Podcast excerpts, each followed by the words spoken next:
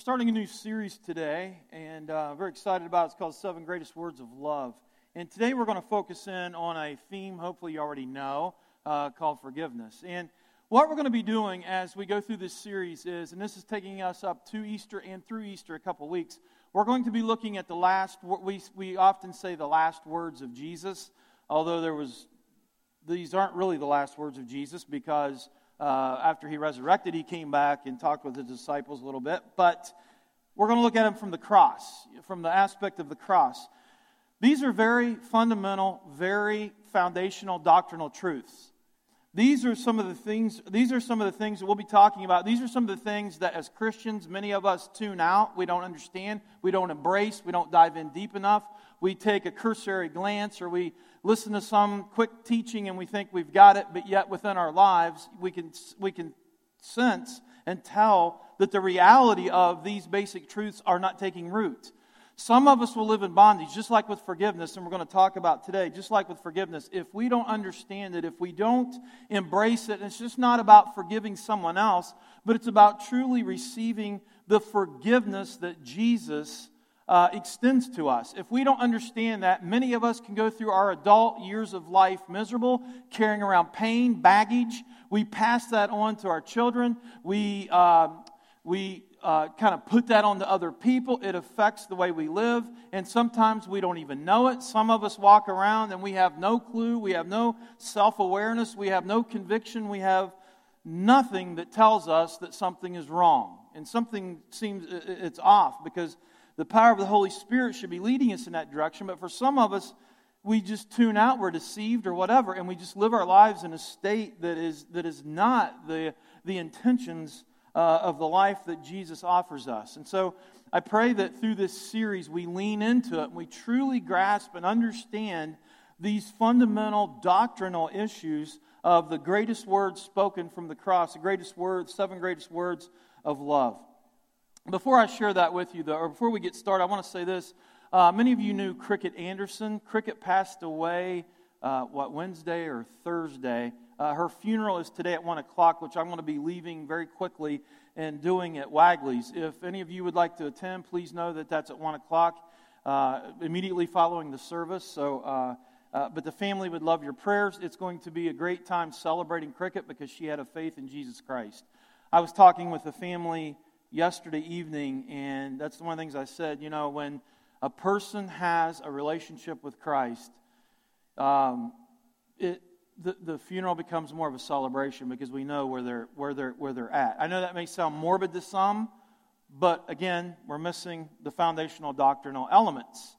When we, as a Christian, as a life, as a follower of Jesus Christ, as a child of God, when we pass from this reality to the next, we're in the presence of God.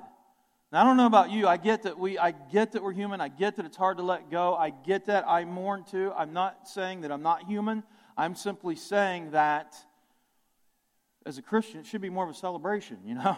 We're celebrating uh, essentially the, the life of someone who placed their faith and trust in Jesus. And now they're not uh, dealing with any of the brokenness of this world uh, any longer, but they're in the presence of Christ, which is what we are living for right now to begin with. So today we're going to start with uh, forgiveness. And if you would, please turn with me to Luke chapter twenty-three.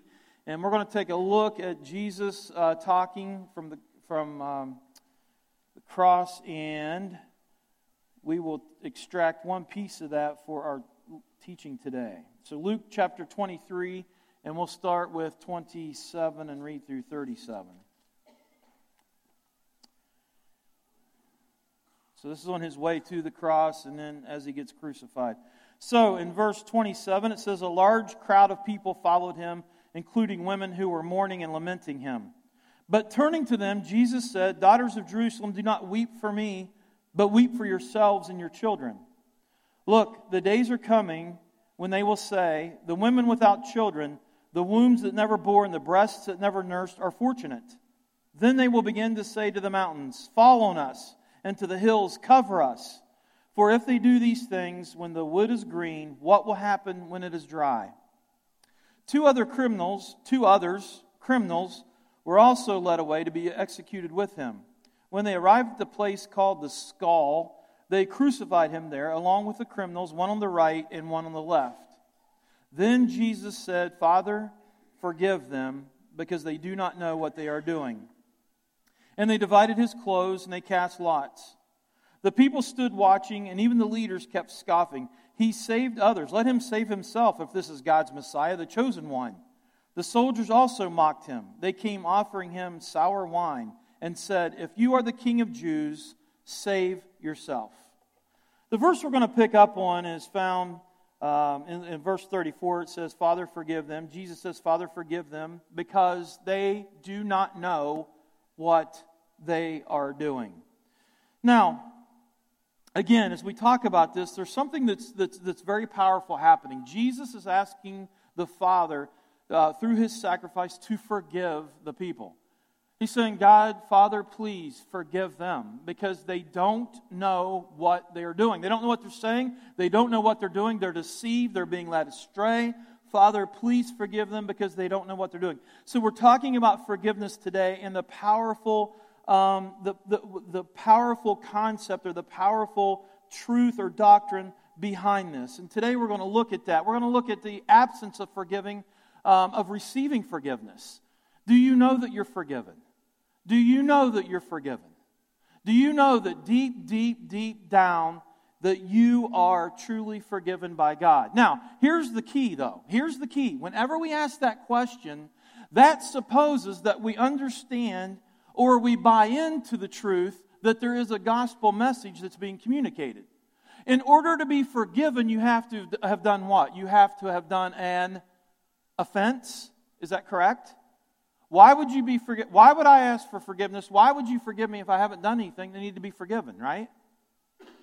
So that's a very key. That's very key, because if we don't understand, if we understand forgiveness, then that means that we understand that I did something wrong, that there was something wrong. The gospel suggests that something was done wrong. The gospel suggests that there is an offense that was done to God, to the Father, by humans.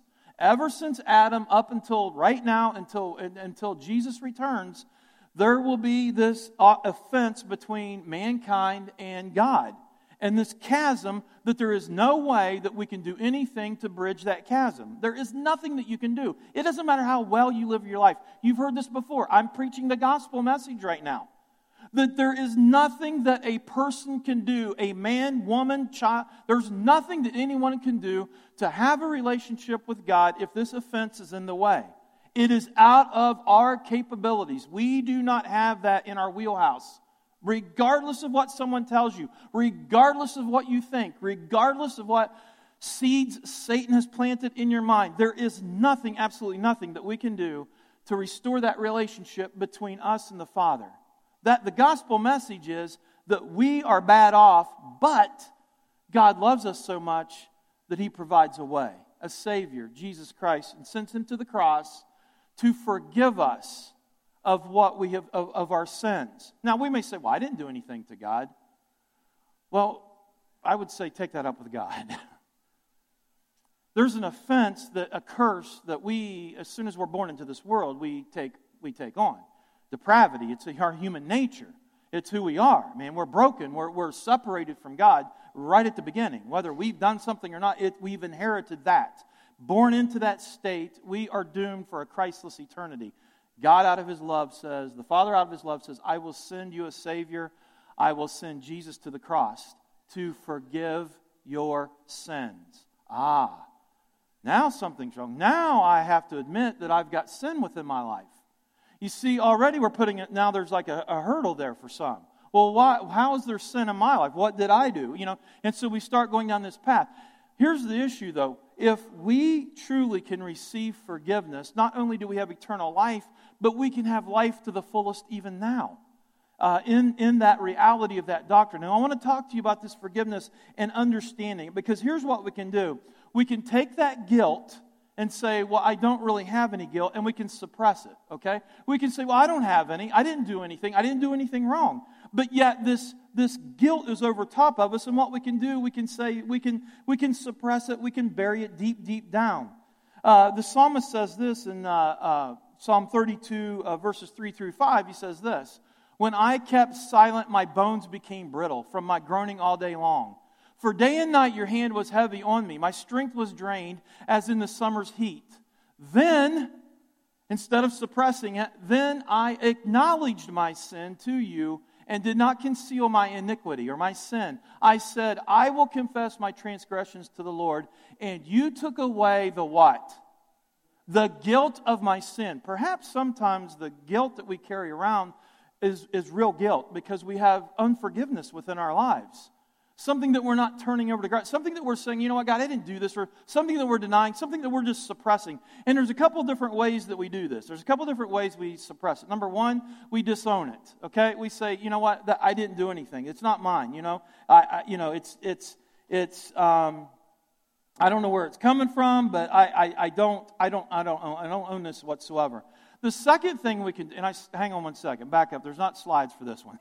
Back up one slide, please, Mira. I'm, I'm jumping ahead here.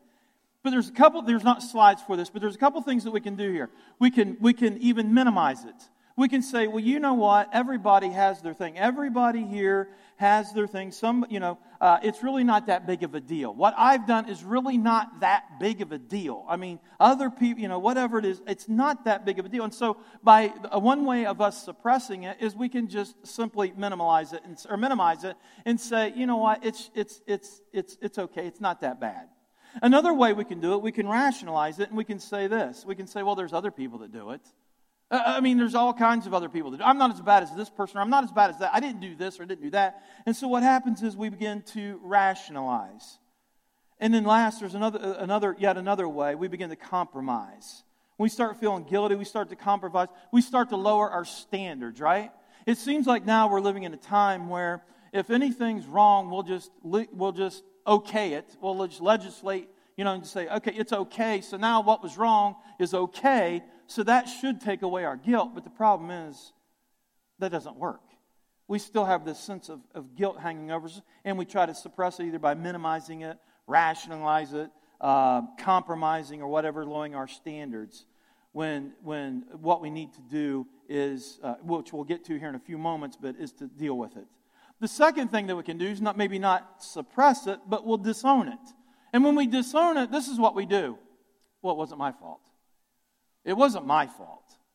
You know, it wasn't my fault. We start blaming other people. We start taking the shift. And you've been around people like this. It's like they've got Teflon on, right? Nothing sticks to them whatsoever. It's like they clearly have, have, have done an error, of, a judgment error, whatever, and instead of just owning it, instead of just, they, they have to disown it. They can't, you know, they're going to blame other people. It doesn't matter. Uh, it's a tactic, and you know what? It's a tactic that goes clear back to Genesis. If we would go back to Genesis three, verse twelve, chapter three is where sin is introduced into the world. We read about Adam and his response. And this is a classic human response that had, in fact, it is so classic that um, uh, we still practice it today. Listen to what he says. Then the man, Adam, replied, well, the, asking about what happened, you know, God's asking him what took place. And he says, well, the woman you gave to you gave to be with me, she gave me some fruit from the tree, and I ate. Now, do you see the string that's going on here? Here's the beauty of this. Adam has the audacity not only to blame Eve, but he's also blaming God, right? Uh, yeah, well, let me tell you what happened here, God. The woman that you gave me, she's the one. So it's like there's this trickle-down effect. So Adam kind of builds in a couple buffers there, right, before it gets to him. Instead of own, instead of owning it, he's disowning it, and he's saying, you know what? You know, I, he doesn't just blame Eve, but he, he, he even blames God. He has the, the audacity to even blame God. And the reason why we use blame is so that we can balance our guilt. We know that we're wrong. Adam knew he was wrong. Adam knew it.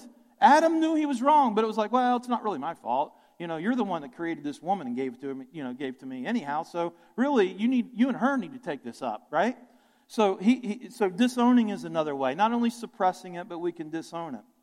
The the next one is this: we can engage in this self-inflicted punishment. And this is a common thing we do. We feel guilty, and we just constantly beat ourselves up all the flipping time. We know we've done something. We own it. We don't suppress it. We own it. We feel it. We recognize it. But we just live in this state of constant misery. We live in this state of constant misery because we just can't, for some reason, get our arms around this concept of forgiveness, the, the forgiveness that comes from God, where we receive it and, and, and it takes it away. But instead, we just carry it around. We may have done something forty-some years ago, but it is still so fresh. We have, you know, whether, I mean, it could have been done forty years ago, it could have been done last week, yesterday, last night, or whatever it is. And we will carry it around and we will create this self-inflicted uh, penance or whatever you want to call it, thinking that it should make us feel better, I guess. I don't know. But but it just makes us miserable. We look back at the life of King David. When David committed his sin with Bathsheba, you remember that? Uh, right out of the gate, he, he started off on the wrong foot. If you read that passage of Scripture, it says, when all the kings were out, it was in like springtime, when all the kings were out during do, engaged in warfare, he was back home sitting idle. He was back home sitting idle. He was sitting on his rooftop. He looks out over the city and he sees Bathsheba bathing, right? And instead of just seeing it, diverting his eyes and getting his mind on something else or getting away or whatever, he looks and he stays locked on, and then the next thing he know, the next thing that happens is he begins to carry out this plot. He begins to carry out this thing that would end up uh, involving lying and murdering and all kinds of things that took place as he engaged in this particular sin and then to cover up the sin. For, I think, a year or so, David just struggled with it. David didn't really turn it over to God. We read about this in the Psalms, and he just lived with this guilt, and it just ate away at him. And he tried all kind, you know, he tried possibly different things, but he was just absolutely, absolutely miserable. In Psalm thirty-eight, verses four and six, listen to what it says here. He says, "For my sins have flooded over my head. They are a burden too heavy for me to bear. I am bent over and brought low. All day long I go around mourning." That's what happens when we have unconfessed sin or guilt within our lives, or even we haven't accepted the the, the, the true forgiveness of Jesus from the cross, where God says, you know, I, I've forgiven you. I've taken on your sins. I have forgiven you.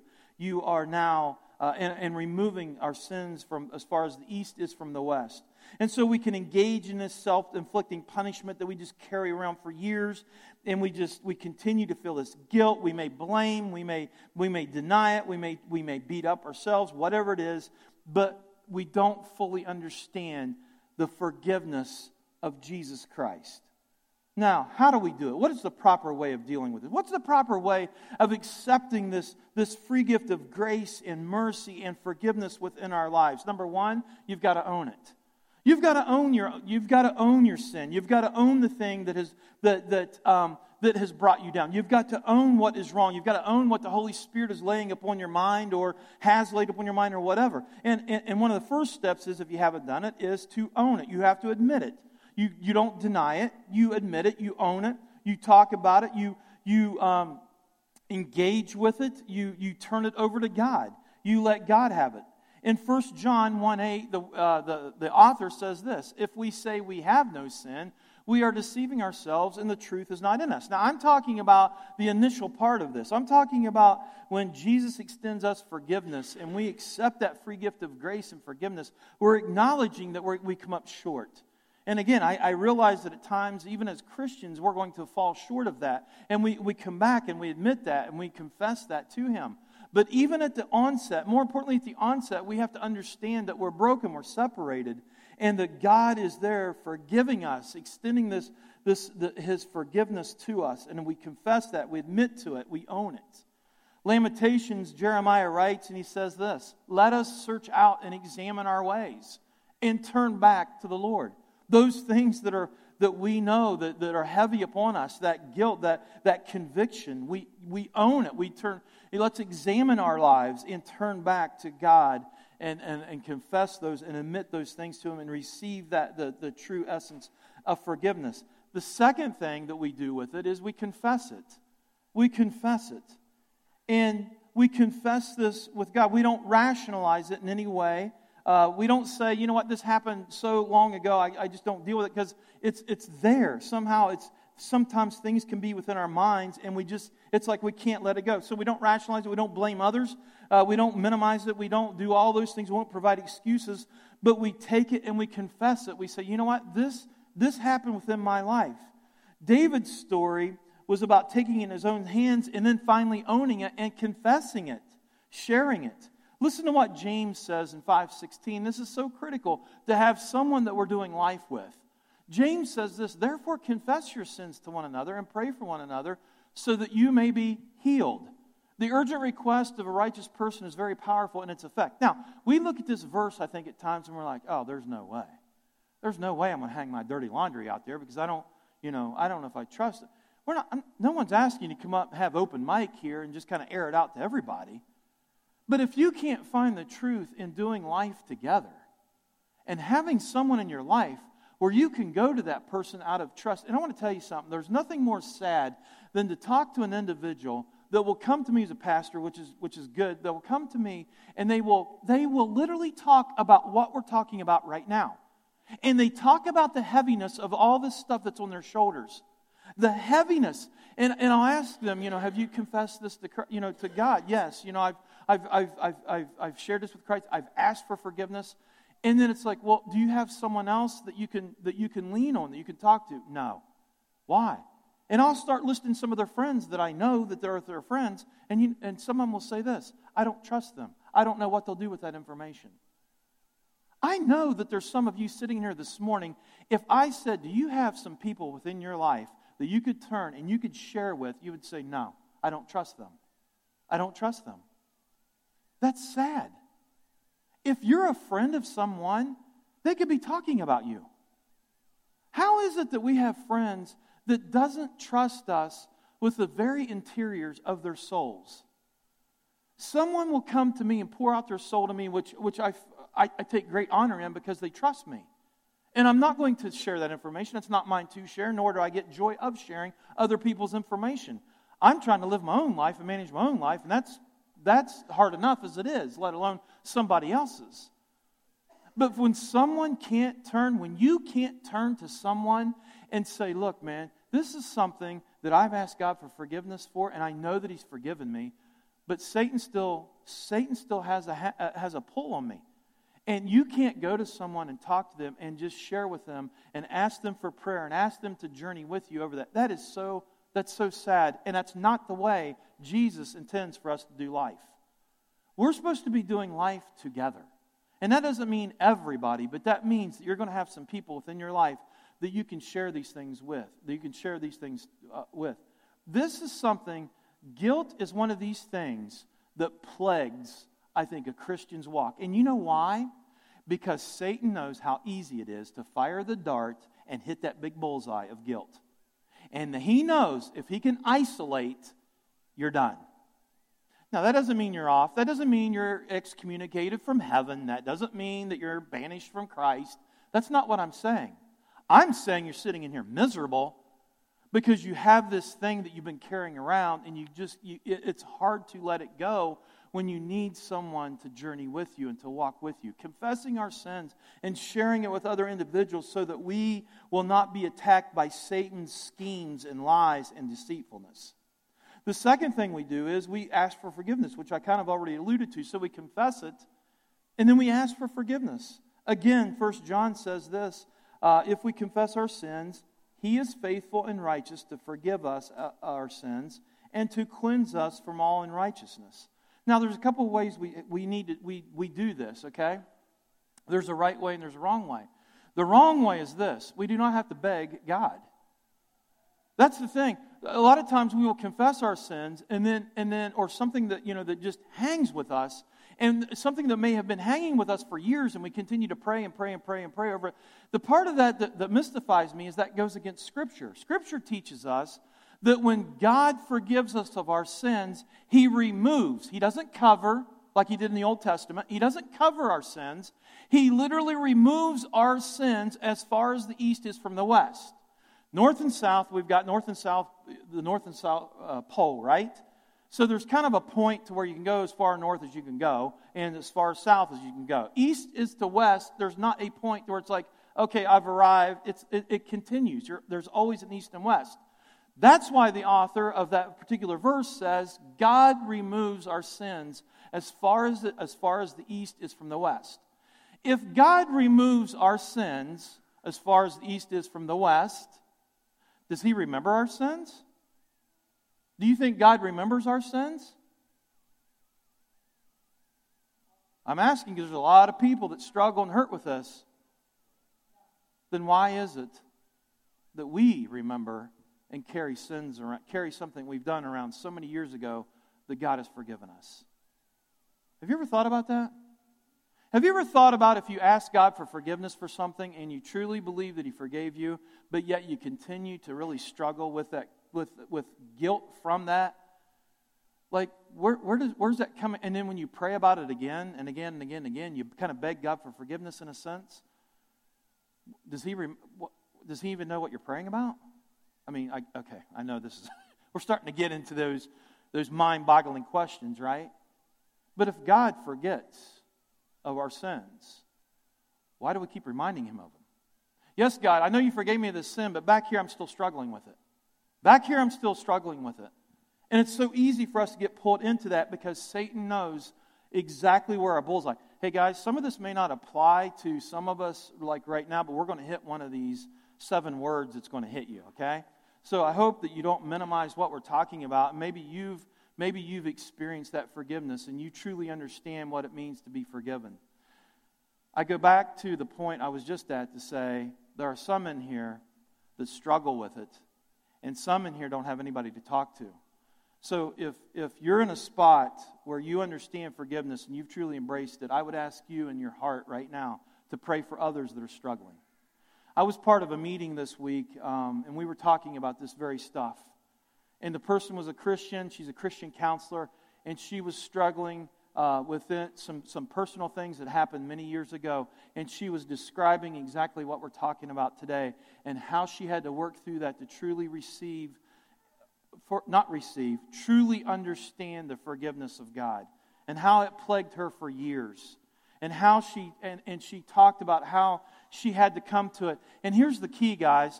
This is the stuff that we talk about. This is the stuff that we say, if we can truly receive that forgiveness, we don't have to, we don't experience these things. We, it, God frees us. God lets it, God takes those and He allows us to, He helps us to experience life and life to the fullest. The second thing that happens is we ask for forgiveness. We, or the next one is, that God forgives us instantly. Or let me just sh- share with you a couple things that happens when we ask for forgiveness. Number one, we ask and we truly believe and we trust. We trust that God has forgiven us. Now listen to what happens here when we talk when, when God forgives us. Number one, He forgives you instantly. He forgives us instantly. We don't have to suffer a little bit first. I've heard people say these things. I've heard Christians say these things, and it's nothing but lies and deception from Satan. Something bad will happen. It's like, well, God's kind of paying me back for what I just kind of, I know I messed up back here or whatever. And and and they and they project it on God saying, well, God's punishing, you know, God's still keeping this alive or whatever. That's not the case whatsoever. When God forgives, He forgives instantly. You know, there's no suffering a little bit. It's, it, it, you know, He's not going to make us wait. Now, we, will we maybe reap some of the stuff that we sowed, some of the consequences? Sure. But let's not blame God for that one because God God forgives and forg- uh, does it instantly. He doesn't say, you know what, let me think about this. Let me get back with you. Let me run this, you know, let me do some spitballing on the wall here to kind of see how this is going to play out. That's not how it works whatsoever. God forgives us instantly.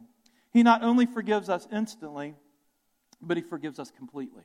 And that's what I was sharing a little bit earlier. He forgives us completely. He removes our sins as far as the east is from the west. It's, it's, it's not just some quick and merciful way to forgive, but Jesus literally died on the cross for our sins, which, which includes all of our sins. He forgives us completely. And a lot of times, again, in our humanness, we struggle with that so much because Satan just comes right at us. And it's so it's so easy to see that when, you know, talking with individuals because, you know, I mean, all you have to do is sit down with some individuals and begin to just kind of hear where they're at with their hurt and what they've been struggling with. And you know that that's their bullseye that Satan's going to go after every single time. And that's exactly what happens until they until they are able to, to get resolved from this with, with God and within their own hearts. In their own minds.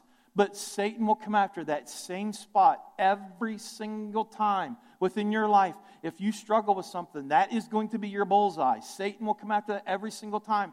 And to the point to where if we struggle with guilt, if we struggle with understanding that God has forgiven me, God has, you know, by the work on the cross, Jesus, my sins have been instantly and completely forgiven.